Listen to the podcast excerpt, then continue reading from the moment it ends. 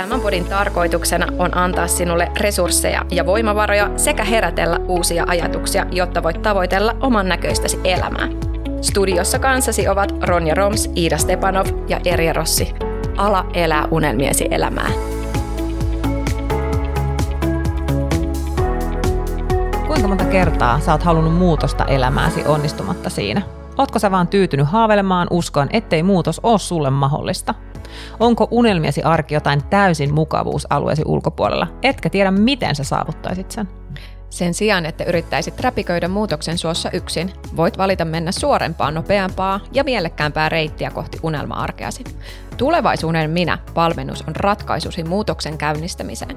Me autamme sinua omaksumaan kasvun ajattelutavan ja saavuttamaan vaurautta, jotta voit aloittaa matkan kohti unelmiesi arkea ja oman näköistä elämää.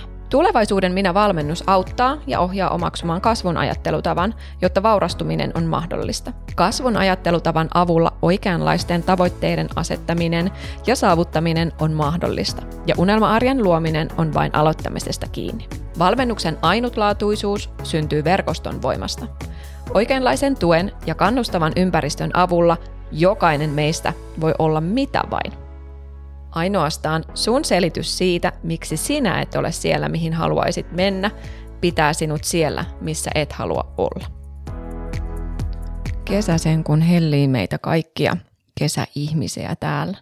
Viime viikolla me puhuttiin siitä, että kuinka arjesta voisi luoda vähän sopusuhtaisempaa. Ja jos kuuntelit viime jakson, niin varmaan heräsi aika paljon semmoisia ajatuksia liittyen siihen omaan arkeen, missä ehkä saattaa vielä olla vaakakupissa, toisessa kupissa se työ ja toisessa kupissa se koko muu elämä. Eli siksi me haluttiin tänään pureutua enemmänkin siihen, että jos se vaakakuppi on tällainen, niin todennäköisesti aika moni meistä saattaa olla aika uupunut. Ja sen takia sitten kesälomastakin, jota on odotettu kuin kuuta nousevaa koko vuosi, niin saattaa mennä ensimmäiset kaksi viikkoa ihan vaan siihen, että sä palaudut, sä nukut ja sä oot ihan niin kuin ää, riekaleina. Toivottavasti tämä ei ole kaikkien tilanne, mutta ainakin itselleni se on tuolta omasta menneisyydestäni hyvin tuttua. Onko tämä tuttu tilanne myös Iida sulle? No on se silleen periaatteessa, että ennen kuin sitä tiedostaa, että on uupunut tai että on ylikuormittunut, niin ei ehkä osaa heti niin kuin sanottaa sitä tai ei ymmärrä, että miksi sitä on niin väsynyt. Ja sen takia mun mielestä on ihan älyttömän tärkeää, että tästä puhutaan ja onneksi viime aikoina tämä on ollut aika paljon tapeteilla muutenkin, että tartutaan siihen ja, ja jotenkin pystyttäisiin jo ennaltaehkäisevästi myös tarttua niihin asioihin, eikä just niin, että pahimmassa tapauksessa kaksi viikkoa tai jopa vielä enemmän menee siihen lomaan, että sä niinku keräilet ittees, että sä pystyt nauttimaan siitä lomasta. Kyllä, mä oon ihan samaa mieltä. Ja jotenkin me, niin kuin meillä on sellainen käsitys, että, pitää, että työuupumus on sitä, että sä et pääse enää sängystä ylös. Mutta sehän on se semmoinen niin kuin viimeinen vaihe sitä uupumusta. Ja niin kuin sä sanoit, niin, niin asioihin pitää tarttua jo ennen tätä. Ja itse asiassa kun mä valmistelin tätä jaksoa, niin mä tajusin, että mä oon ollut myös uupunut mun työssä keväällä, ennen kuin mä hyppäsin työelämästä vähän oman näköiseen elämään enemmän. Koska tota, me puhutaan kohta työuupumuksen syistä ja merkeistä ja oireista. Ja siinä vaiheessa, kun mä näitä katoin ja listasin, mä olin sille, ei vitsi, nyt mä tiedän esimerkiksi, että minkä takia meillä oli niin paljon haasteita parisuhteessa. Koska siis kaikkihan tällainen kertautuu, on se sitten perheessä, lähisuhteissa, ää, ystävien kanssa pahimmillaan ja usein näkyy myös työpaikalla. Mutta se, että me vaan ohitetaan ne. Ja niin, se laitetaan monen muun asian piikkiin. Just näin. Mä olin just tulossa tähän, että aika usein just esimerkiksi, että sä mainitsit sen parisuhteen, niin aika usein sitten on just silleen, että et, et sitä alkaa vaikka syyttää sit, sit toista, että miksi sä oot tollanen ja miksi et sä tee niin ja näin. Ja kaikilla muilla on jotain, mitä nyt sitten ikinä onkaan jotenkin paremmin. Ja jotenkin ei ehkä sisäistetä sitä ja katsota peiliin, että hei, että nämä ongelmat voikin ehkä tulla musta tai se ei ole tietosta – ja sen takia on äärettömän tärkeää, että näistä mini-oireistakin puhutaan. Kyllä. Eli tänään me puhutaan nimenomaan niistä syistä, merkeistä ja vaikutuksista, mikä liittyy työssä uupumiseen. Ja me tarjotaan myös jakson lopussa vinkkejä stressinhallinta ja parempaan hyvinvointiin siellä työelämässä, etenkin nyt, jos olet lomalla, niin kuuntelepa tarkkaan ja kuuntele jakso loppuun asti niin, että saat tästä kaiken parhaan irti. Okei, no mitä ne työuupumuksen yleisimmät syyt sitten on? No niin kuin aina, niin työuupumus voi johtua tosi monesta tekijästä. Se voi olla ihan liiallista stressiä, kuormitusta, se voi olla työmäärää, se voi olla ihan tämmöisiä niin epärealistisia työvaatimuksia joko itse itseäsi kohtaan tai sitten sieltä niin kuin, ulkopuolelta sinua kohtaan. Ja pahintahan se on, että jos nämä kaksi asiaa on läsnä yhtä aikaa. Eli sä vaadit itseltäsi hirveästi ja se, se ulkopuoli, se työympäristö vaatii sulta myös paljon niin jokainen meistä voi kuvitella, että miltä se tuntuu. Ää, siihen, jos me laitetaan vielä sen oman elämän stressitekijä, että se voi olla, että sulla on esimerkiksi, voi olla vaikka pieniä lapsia, hirveän käytännönläheinen asia. Kukaan ei ole silloin parhaimmillaan, kun on lyhyet yöunet, vaikka sinusta johtumattomista syistä. Ja itse asiassa ää, monesti myös se niin perheelämä kuluttaa ja heijastuu sinne työelämään ja vice versa. Eli ää, ei pidä niin kuin vähätellä sitä tai laittaa, että no tämä nyt vaan kuuluu tähän, koska joskus se voi olla ylitsepääsemättömän niin kuin haasteellista. Et itsekin mä muistan montakin kertaa elämässä semmoisia ajanjaksoja, on se ollut oma sairastuminen tai joku muu, mikä on niin kuin vaikuttanut asioihin, niin kyllähän semmoiset asiat kertaantuu. Ja joskus voi vaan olla niin, että ne asiat on liikaa ja silloin pitää puhaltaa pilliin ja tarkastella sitä elämää toisella tavalla, koska mikään muu ei ole niin ää, sanotaanko varmaa kuin se, että elämässä tapahtuu ja shit hits the fan ja haasteita tulee ja, ja niin kuin me ei voida kaikkeen vaikuttaa. Ja totta kai stressi tulee myös siitä, että meillä on se stressi asioista, mihin me ei voida vaikuttaa. Joo, ja sitten se, että sitä ehkä, tai itse kun on näiden samojen asioiden kanssa kamppailu, niin on just se, että sä yrität ehkä piilotella aika kauan niitä ongelmia sillä, että sä et avoimesti puhu niistä, tai sä et No en nyt tarkoita, että niitä tarvii kailottaa niin kuin kaikille, mutta ylipäätänsä se, että sä vaan vaikka muutamien kavereiden kanssa keskustelet niistä asioista, niin sekin voi jo helpottaa sitä, että sä alat niin kuin tunnistaa niitä ongelmia siinä. Ja joku vähän kyseenalaistaa, että hei, että miksi sä muuten teet noin, että, että ootko miettinyt, että toi ei ehkä ole niin kuin kaikkein järkevintä. Tai että et hei, että sä oot nyt valittanut tästä, että se duunis niin ja niin kauan, että pitäisikö sun ehkä tehdä sille jotain, eikä silleen vaan, että no koska mun nyt kuuluu tehdä tätä duunia, mun kuuluu olla täällä, niin tämä nyt pitää ikään kuin kestää. Mm, tämä on niin totta. Ja eihän mikään, sanotaanko, että jos sä laitat, nyt, nyt eletään parasta uusien perunoiden aikaa, jos sä keität perunoita niin, että sulla on niin kuin, tiedät sä, ää, tehot täysillä tai sä teet täydellä teholla tulella ruokaa ja sä laitat kannen päälle, niin jokainen meistä tietää, että se kiehuu jossain vaiheessa yli. Ja silloinhan me ei voida asiaan enää vaikuttaa. Se on se piste, kun se kiehuu yli se homma ja se kansi lävähtää sieltä niin kuin ylös. Et me ei tiedetä A, mitä siinä hetkessä tapahtuu, eikä varsinkaan B, kuinka me se sotku saadaan siivottu. Eli sen takia me puhutaan tästä just tänään, että jos sä koet, että sä tunnistat itsesi näistä merkeistä, mitä kohta käydään läpi, niin pysähdy hetkeksi ja lähde miettimään vähän sitä, että voisiko tälle tehdä jotakin. No yleisimpiä syitä me tuossa käytiin jo vähän läpi, ja itse asiassa ihan siellä työssä, että nythän puhuttiin paljon siitä, että mikä vaikuttaa sen niin kuin oman työn, työn ulkopuolella, mutta ihan itse työssä se ihan niin kuin huono työympäristö, heikot työsuhteet, eli tämmöiset, niin kuin mä en tarkoita tällä sitä, että minkälainen työsoppari sulla on, vaan semmoiset, että minkälaisia ihmissuhteita sulla siellä työssä on. Itse olen kokenut, että tämä on ehkä se kaikkein suurin, koska sä jaksat semmoista vaativaakin ja raskastakin työtä, jossa työympäristö ja työkaverit esimerkiksi on semmoisia, mitkä tukee sua. Mutta jos tätä ei ole, niin kiva, kivakin työ muuttuu aika niin kuin, sanotaanko perseeksi.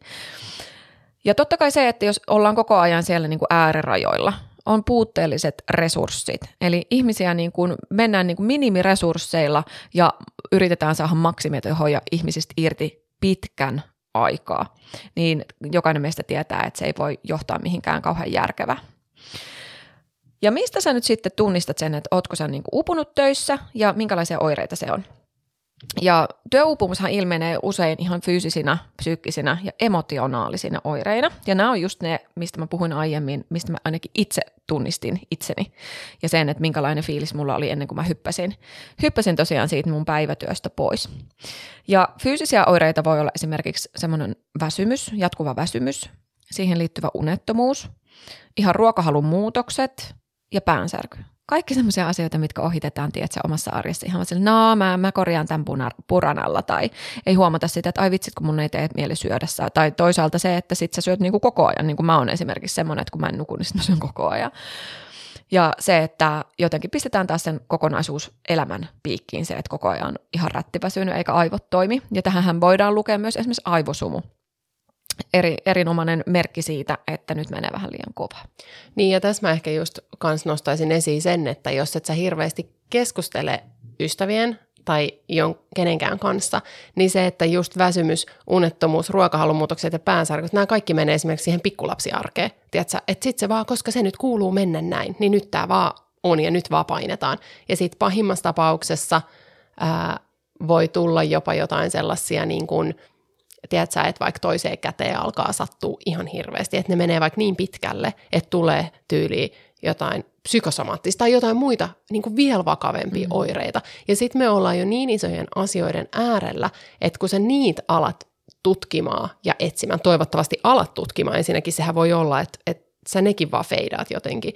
Ja sitten sä alat tutkimaan niitä ja sulta aletaan niin kuin lihassairauksia ja kaikki tosi vakavia asioita tutkimaan, niin se oikeasti pysäyttää sut tosi pahasti ja, ja jotenkin niin kuin, se on se viimeinen niitti ja siihen ei kyllä toivoisi, että kukaan joutuisi. Kyllä, erinomaisesti summattu. No sitten mitä niin psyykkisiä oireita voi olla, niin esimerkiksi keskittymisvaikeudet. Tunnistan itseni äärimmäisen hyvin tästä. Öö, eli kaikki se niin kertaantuu, kun sä oot väsynyt ja sä oot stressaantunut, sä et nuku, sä et hyvin syö, niin totta kai sun keskittyminen herpaantuu ihan äärimmäisen paljon. Toinen, mikä liittyy, on ihan muistiongelmat ja sitten se semmoinen niin pessimistisyys ja negatiivisuus siinä omassa ajattelussa. Ja sitten tulee tosi nopeasti negatiivinen kehä. Ja se on myös semmoinen, että jos kukaan ei ole sitä haastamassa tai puhkaisemassa sitä sun omaa kuplaa, niin sä jäät tosi helposti sinne vangiksi, etkä se tunnista enää itteensä. Koska tämmöiset asiat tulee niin vähitellen, ja sitten kun se luuppi lähtee käyntiin, niin mehän uskotaan. Ja sitten kun me ollaan tietysti väsyneitä, me ei jakseta itseämme kyseenalaistaa, niin me aletaan uskoa siihen luuppiin, mitä me itsellemme syötetään. Täysin kyseenalaistamatta sitä, että olisikohan tässä nyt niin kuin jonkun tarkastelun paikka. Ja sitten tässähän on pelko tai se tilanne, että helposti mennään siihen uhriasemaan. Mm. Ja sitten se, sit se on, niinku, mm. sit se on niinku iso, iso juttu, niin kuin silleen, että sit siitä on kyllä vaikea päästä pois. Mm, ja se, sekin on, menee osaksi sinne muuttumattomuuden ajattelutapaan. Eli silloin, jos meillä on esimerkiksi niin kuin, ö, vahvasti kasvun ajattelutapa, niin voi olla vielä, että me tässäkin kohtaa pystytään reflektoimaan itseämme niin paljon, että me huomataan, että okei, tämä nyt liittyy johonkin sellaiseen asiaan, mille mun pitää tehdä jotain. Mutta tästä ei kannata itseään syyttää. On paljon elämässä tilanteita, mitkä vaan ajaa ihmiset tällaiseen tilaan, ja semmoista, se, semmoista vaan tapahtuu. Mutta se, että kun jos me tiedetään ja ollaan jo vähän niin kuin proaktiivisia asian kanssa, niin osataan tunnistaa silloin, kun pitää asialle tehdä jotain. Viimeisenä emotionaalisia oireita on muun muassa ärtyneisyys, ahdistuneisuus, masentuneisuus ja ihan siis semmoiset niin tunnehaitat. Se, että on todella volatiilia menoa – Esimerkiksi nämä, mä tunnistan itse, itsestäni niin kuin kaikki nämä menneeltä keväältä. Ja nyt kun mä niin kuin tarkastelen mun elämää tällä hetkellä, niin kaikki oikeastaan tällaiset ö, oirehtimiset on aika paljon väistyneet. Mä en sano sitä, että tämä niin sanottu yrittäjän elämä on ollut semmoista tasaista ja ihanaa. Meltdownia tulee lähes päivittäin, mutta kun mä ymmärrän, että se kuuluu matkaa ja mulla on ihmisiä, joiden kanssa mä voin asiasta puhua ja mä tiedän, että he tukee mua, niin mä pääsen näistä yli. Eli se on myös tärkeää, että, että on joku, joka ottaa koppia, ihan niin kuin sä Iida sanoitkin. Mä tunnistan ton ärtyneisyyden ihan tosi tosi selkeästi. Siis sille, että sä, niinku, sä ärtyn, ärsyynnyt niinku ihan kaikesta ja sä oot super ärtynyt varsinkin niille ihmisille, ketkä on siinä sun lähipiirissä, kenen kanssa sä vietät eniten aikaa, eli sun perhe ja läheiset ystävät. Ja, ja se on niinku, se on tosi surullista, että sen pitää mennä tohon. Ja thank God mä oon huomannut sen ja mä oon hakenut apua ja saanut apua, mutta sitten on monia sellaisia, jotka ei tunnista sitä ja jotka ei ole valmiit edes tekemään sille asialle yhtään mitään. Ja se on, niin kuin mä sanoin, se on tosi surullista. Mm. Ja just se, että jos, jos nyt esimerkiksi tunnistat jonkun sun läheisen tästä kuvauksesta, mitä tässä koko ajan käydään läpi, niin, niin ota asian puheeksi. Se voi olla, että hän ei ole kauhean myötämielinen vielä tässä vaiheessa, mutta et lähtekää jollakin tavalla yhdessä ää, ratkaisemaan sitä asiaa, koska sitten joskus voi olla myös sellainen tilanne, että sen ihmisen omat voimat ei yksinkertaisesti enää riitä. Niin ja sitten just se, että, että onhan se nyt ihan hirveän sääli ja inhottava, että sen ihmisen täyspotentiaali menee hukkaa, koska se on tällaisen niin kuin uupumu, tai sellaisessa uupumustilassa esimerkiksi, että just joku, että sä et pysty tekemään duunias niin kuin 110 tai 100 prosenttisesti, vaan se on vähän sille kiikunkaa, kun ja sä oot ärtynyt ja tosi ahdistunut ja masentunut, niin eihän se työn laatukaan ole sit sellaista, mitä tämä kyseinen henkilö, henkilö allekirjoittaisi, mutta hän ei mm. ehkä huomaa sitä hänen pahaa oloa ja uupuneisuutta ja, ja, ja kaikki näitä asioita. Että tämähän on niin kuin palvelus sille henkilölle, että vaikka se, jos sä oot se viestin tuoja joka, ja, ja, ja, ja niin kuin kerrot sille sun ystävälle siitä, että hei, et tiedät sä, että mä luulen, että sä et ehkä nyt ihan ole niin kuin täydessä iskussa, niin se voi olla alkuun tosiaan aika shokki ja sieltä voi tulla aika paljon shitty, mutta sä oot kuitenkin hyvän asian puolesta mm. puhumassa. Kyllä, just näin. Ja siis kyllähän se totuus yleensäkin sattuu, että ei siitä pääse mihinkään, mutta se on välttämätöntä. Että taas pitää niinku muistaa se, että joillekin asioilla on vaan tehtävä jotain, että päästään eteenpäin. Ja sitten mä löysin tämmöisen hyvin mielenkiintoisen tutkimuksen, joka periaatteessa niinku tukee tätä meidän päivän agendaa – joka on tämän, tämmöinen kuin Gilmonten ja Peiron tutkimus vuodelta 2017. Ja tämä tutkimus, jonka nimi on Workplace Stress and Burnout, uh, Meta-Analysis Examining the Relationship Between Stressors, Burnout Symptoms and Coping Mechanisms. Ja tämä meta-analyysi tutki siis työstressin ja työuupumuksen välisiä suhteita sekä tehokkaita stressinhallintakeinoja ää, työelämässä. Ja tämä tutkimus osoitti, että useat työperäiset stressorit, kuten liiallinen työmäärä, aikapaineet ja epäselvät työroolit muun muassa, niin nämä korreloi tosi voimakkaasti työupumuksen oireiden kanssa. Ja tämä tutkimus vahvisti myös, että työuupumus voi vaikuttaa haitallisesti sekä fyysiseen että henkiseen terveyteen. Tähän on meille periaatteessa jo päivän selvää, jokainen sen tietää, mutta mä aina luotan siihen, että joku tutkimus myös tämä sanoo. Ja se, mitä tutkimuksessa myös tarkasteltiin, oli se, että miten näitä ää, tavallaan työupumuksen oireita ja mitkä on semmoisia tehokkaita stressinhallintakeinoja työelämässä. Ja työelämän puolelta nämä on muun muassa sitä, että mietitään sitä resurssointia. Se täytyy olla riittävää ja perusteltua, ja sitä pitää hallita oikein niin, että se vastaa muuttuvia tilanteita. Työelämässä pitää myös osata priorisoida, eli se ei voi olla semmoista jatkuvaa räiskimistä joka suuntaan, koska diluted focus on diluted results. Eli yritettäisiin löytää se 20 prosenttia, mikä tuo sen 80 prosenttia niistä tuloksista. Eli tämä on parenton periaate. Ja silloin kun me toimitaan näin, niin meidän ei tarvitse käyttää niitä meidän ää, voimia siihen, että me tehdään vain kaikkea semmoista, millä ei hirveästi ole merkitystä. Ja se, että miten se työ sitten tasapainotetaan, niin kuin me puhuttiin viime jaksossa, niin se tasapaino on vähän ehkä semmoinen myytti myös työn sisällä. Mutta se, että jos halutaan sinnekin luoda sitä sopusuhtaisuutta, niin silloin pitää meidän ajatella sitä työtä vähän uudesta vinkkelistä. Eli se, että onko se just se kahdeksan tuntia, mitä työelämä heittää meille kahdeksasta neljää, yhdeksästä viiteen, niin just se, mikä tukee sitä työssä vointia. Ja, ja tähän on esimerkiksi niin kuin, lyhennetyt työajat, lyhennetyt työviikot, erinomainen keino, jos huomaa, että nyt on niin kuin uupumista. Että sitten vaan toivotaan, että se työnantaja on hyvin niin kuin myötämielinen tämän asian suhteen ja ottaa sen vakavasti, että ihmisillä on tällä hetkellä haastetta. Niin ja ylipäätänsä avoimesti lähtee keskustelemaan siellä työpaikalla siitä, että mitä me voidaan tehdä, mitä muutoksia on, koska aika harvoin sitten kuitenkaan No okei, okay, on totta kai missä on aukiolajat ja kaikkea tällaisia, että et on niin kuin vähän sellaista niin kuin kehystä sille, että ei voi ihan miten vaan lähteä niitä työaikoja muuttamaan.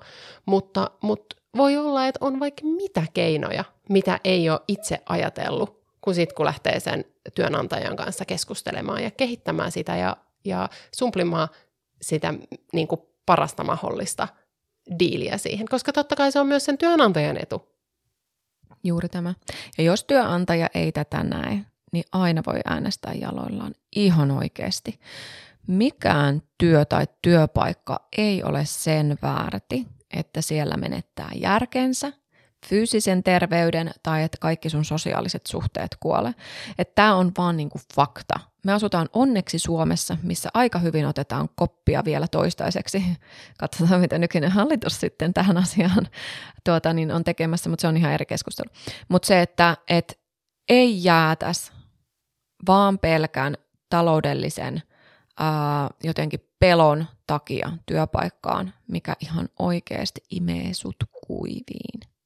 Et se on se, koska se voi olla, että sä teet, että sulla on nyt raffi aika, se voi olla, että sä teet net, ää, persnettoa tässä muutaman kuukauden, mutta jos se tuo sulle sun hyvinvoinnin takaisin, sun tehokkuuden, sä saat vaikka ää, parhaimmassa tapauksessa työpaikan, mikä tuplaa sun tulot, niin sillä ei ole mitään väliä. Sä pystyt sen kyllä maksamaan itsellesi takaisin.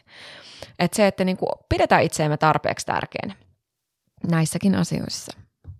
Ja se, mitä tämä tutkimus vielä täällä listasi, niin ne sosiaalinen tuki siellä työympäristössä ja työpaikalla. Eli se, että ne työ, parhaimmassa tapauksessa se koko työyhteisö tukee sitä sun paranemista, sitä sun työssä jaksamista, kun me vaan osataan itse sitä sanottaa. Eli meillä on toisaalta itsellämme vastuu myös ottaa se asia puheeksi silloin, kun me huomataan itsessämme nämä merkit, että me päästään parantumaan, että sitä meidän työnkuvaa voidaan muokata ja työympäristöä muokata sen mukaan, että me jaksetaan paremmin. Ja jos se ei ole mahdollista, niin soronoa.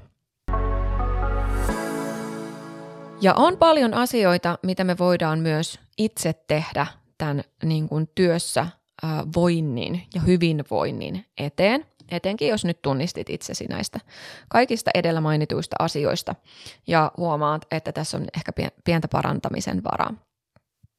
Eli tota, ensimmäinen. Ensimmäinen vinkki on tiedostaa ne omat rajat ja asettaa realistisia tavoitteita siihen omalle toiminnalle.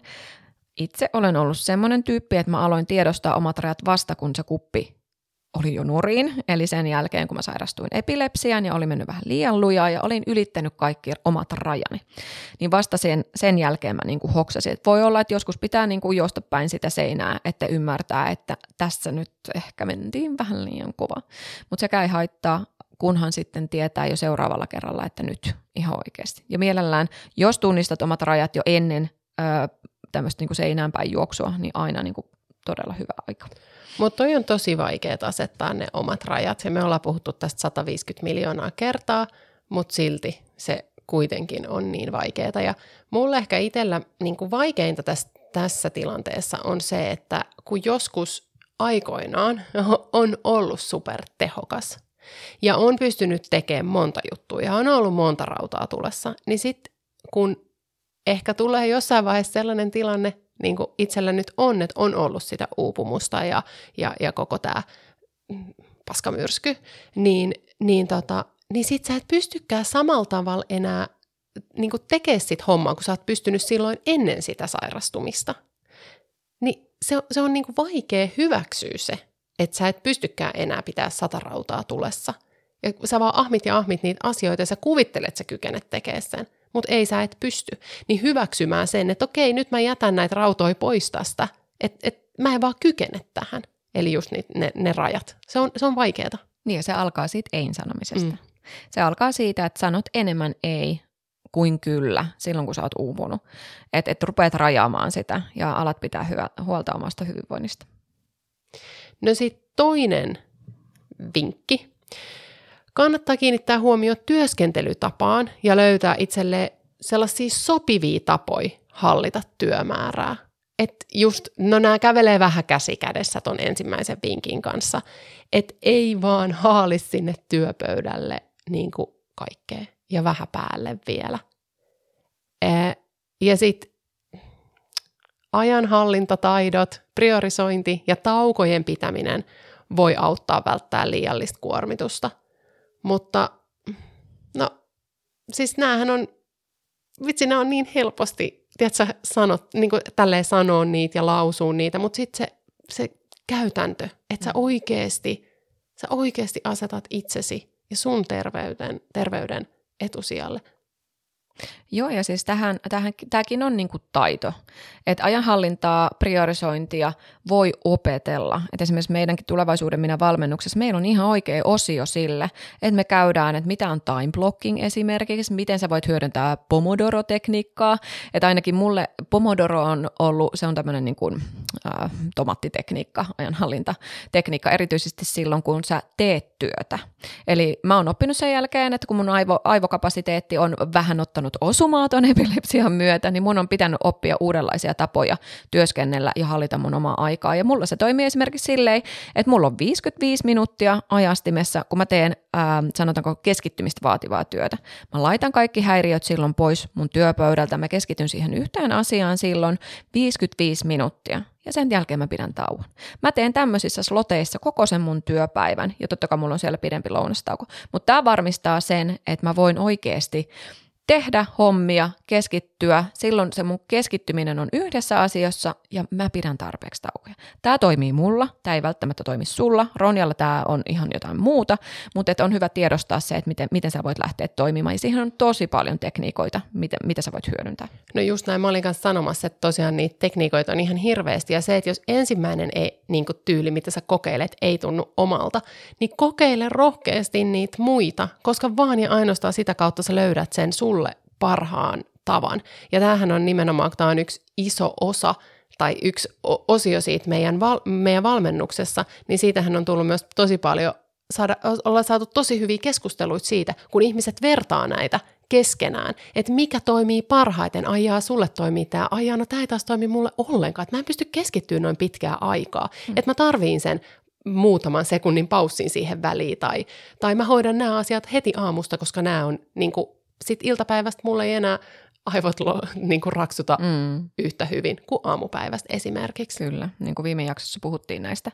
näistä tota, mm, tyypeistä, jota, jota Daniel Pink oli omassa kirjassaan maininnut. Että tavallaan se, että, että lähdetään harjoittelemaan sitä. Se on taito, se ei, se, se ei tuu sormia napsauttamalla. Meidän pitää opetella sitä niin kuin uudestaan ja uudestaan.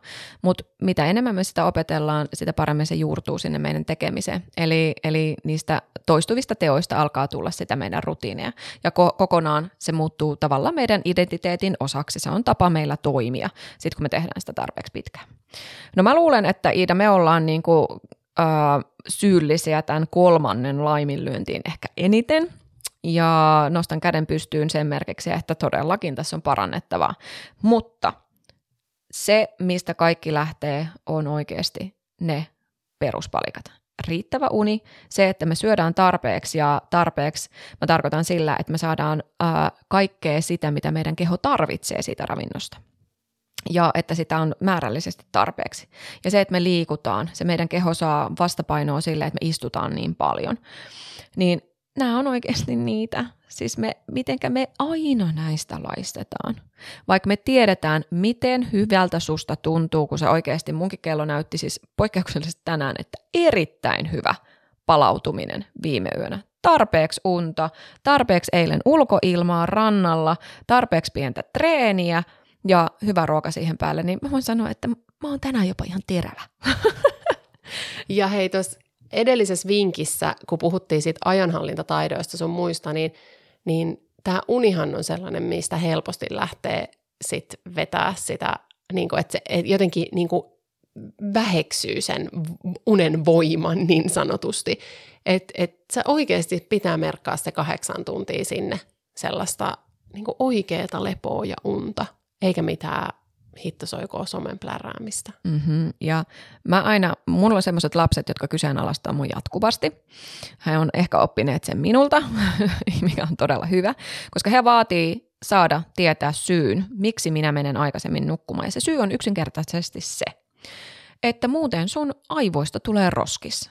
Aivot poistaa toksiineja ja äh, palautuu ja puhdistaa itseään unen aikana. Ja jos me ei sitä tehdä, ja priorisoida sitä unta, niin me kannetaan sitä niin kuin haisevaa roskista tuossa meidän korvien välissä ja yritetään sillä ratkoa asioita päivän aikana. Niin miettikää tätä nyt, että haluatko sä, että siellä on ö, puhdas tuulahdus uusia ajatuksia vai onko se kaatopaikka, mikä siellä korvien välissä on? Ja mä oon ihan super niin kun, tyytyväinen ja iloinen siitä, että unesta ja unen vaikutuksesta on alettu puhua enemmän myös sosiaalisessa mediassa ja valtamediassa myös. Ja mehän ollaan tehty myös yksi jakso univalmentaja Mia Sorannon kanssa. Se löytyy meidän aikaisemmista jaksoista, käykää kuuntelemaan se. Siellä oli tosi paljon hyvää tietoa unen laaduista tai unen laadusta ja, ja muutenkin siitä vinkkeistä. Siinä oli paljon vinkkejä siitä, että miten voi tehostaa sitä, miten voi olla parempi ää, unen laatu, mitä sä voit tehdä päivän aikana, jotta sun uni olisi parempaa. Joo, ehdottomasti. Sä löydät tämän jakson kaudelta 12. Tämä on kausi 12, ää, jakso 9, tämmöisellä oikein aika triggeröivällä otsikolla Kuolema kuittaa univelat vai kuittaako? Niin käykää kuuntelemassa se ihmeessä, koska jos olet nyt lomalla, niin sulla toivottavasti on chanssi vähän kuroa sitä univelkaa. Niin, niin käy kuuntelemassa Mia vinkit siihen. Neljäs vinkki on se sosiaalinen tuki.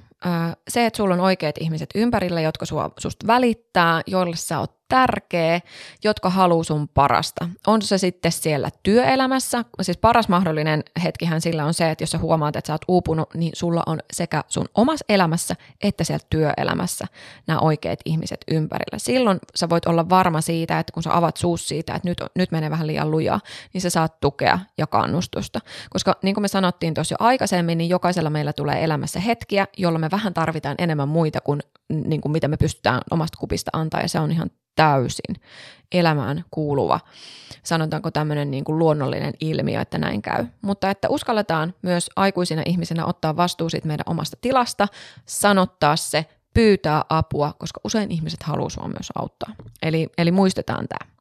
Ja viimeisenä vinkkinä se niin sanottu äh, sopusuhtaisuus siinä elämässä se, että jos se työ ja vapaa-aika on nyt vaakakupissa ja se työ vie sulta niin paljon, että se vaakakupin toinen puoli ei enää sua palauta, niin on hyvä pysähtyä vähän miettimään sitä, että voisiko tätä palettia jollakin muulla tavalla alkaa rakentaa. Ja tähän me annetaan hyvät vinkit siinä meidän edellisessä jaksossa, missä me puhuttiin elämän sopusuhtaisuudesta ja siitä, miten sä voit lähteä sitä rakentaa, niin käy ihmeessä kuuntelemassa se. Muuten menee vähän torta po torta.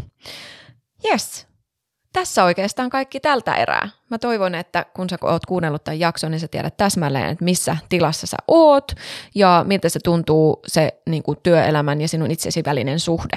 Niin, niin mä toivon, että antoi paljon hyviä vinkkejä ja ää, ajatuksien herättelijöitä tähän päivään. Ja ennen kaikkea toivotaan, että jos sulla kuulija on joku ystävä tai tuttava, joka ehkä kaipaisi tämän jakson kuuntelemista, niin vinkkaa tästä hänelle. Se ystävän avun antaminen on kultaakin arvokkaampaa ja se osoittaa sen, että sä välität sun ystävästä, niin vinkkaa tämä jakso hänelle, jos tästä voisi olla apu hänelle. Mm. Ja muutenkin te saatte hyvät keskustelut aikaiseksi sitten muun muassa oman työelämän kohdalla. Mutta hei, tässä vaiheessa aurinkoa sinne päivään ja me palataan ensi jaksossa. Moikka! Moi moi!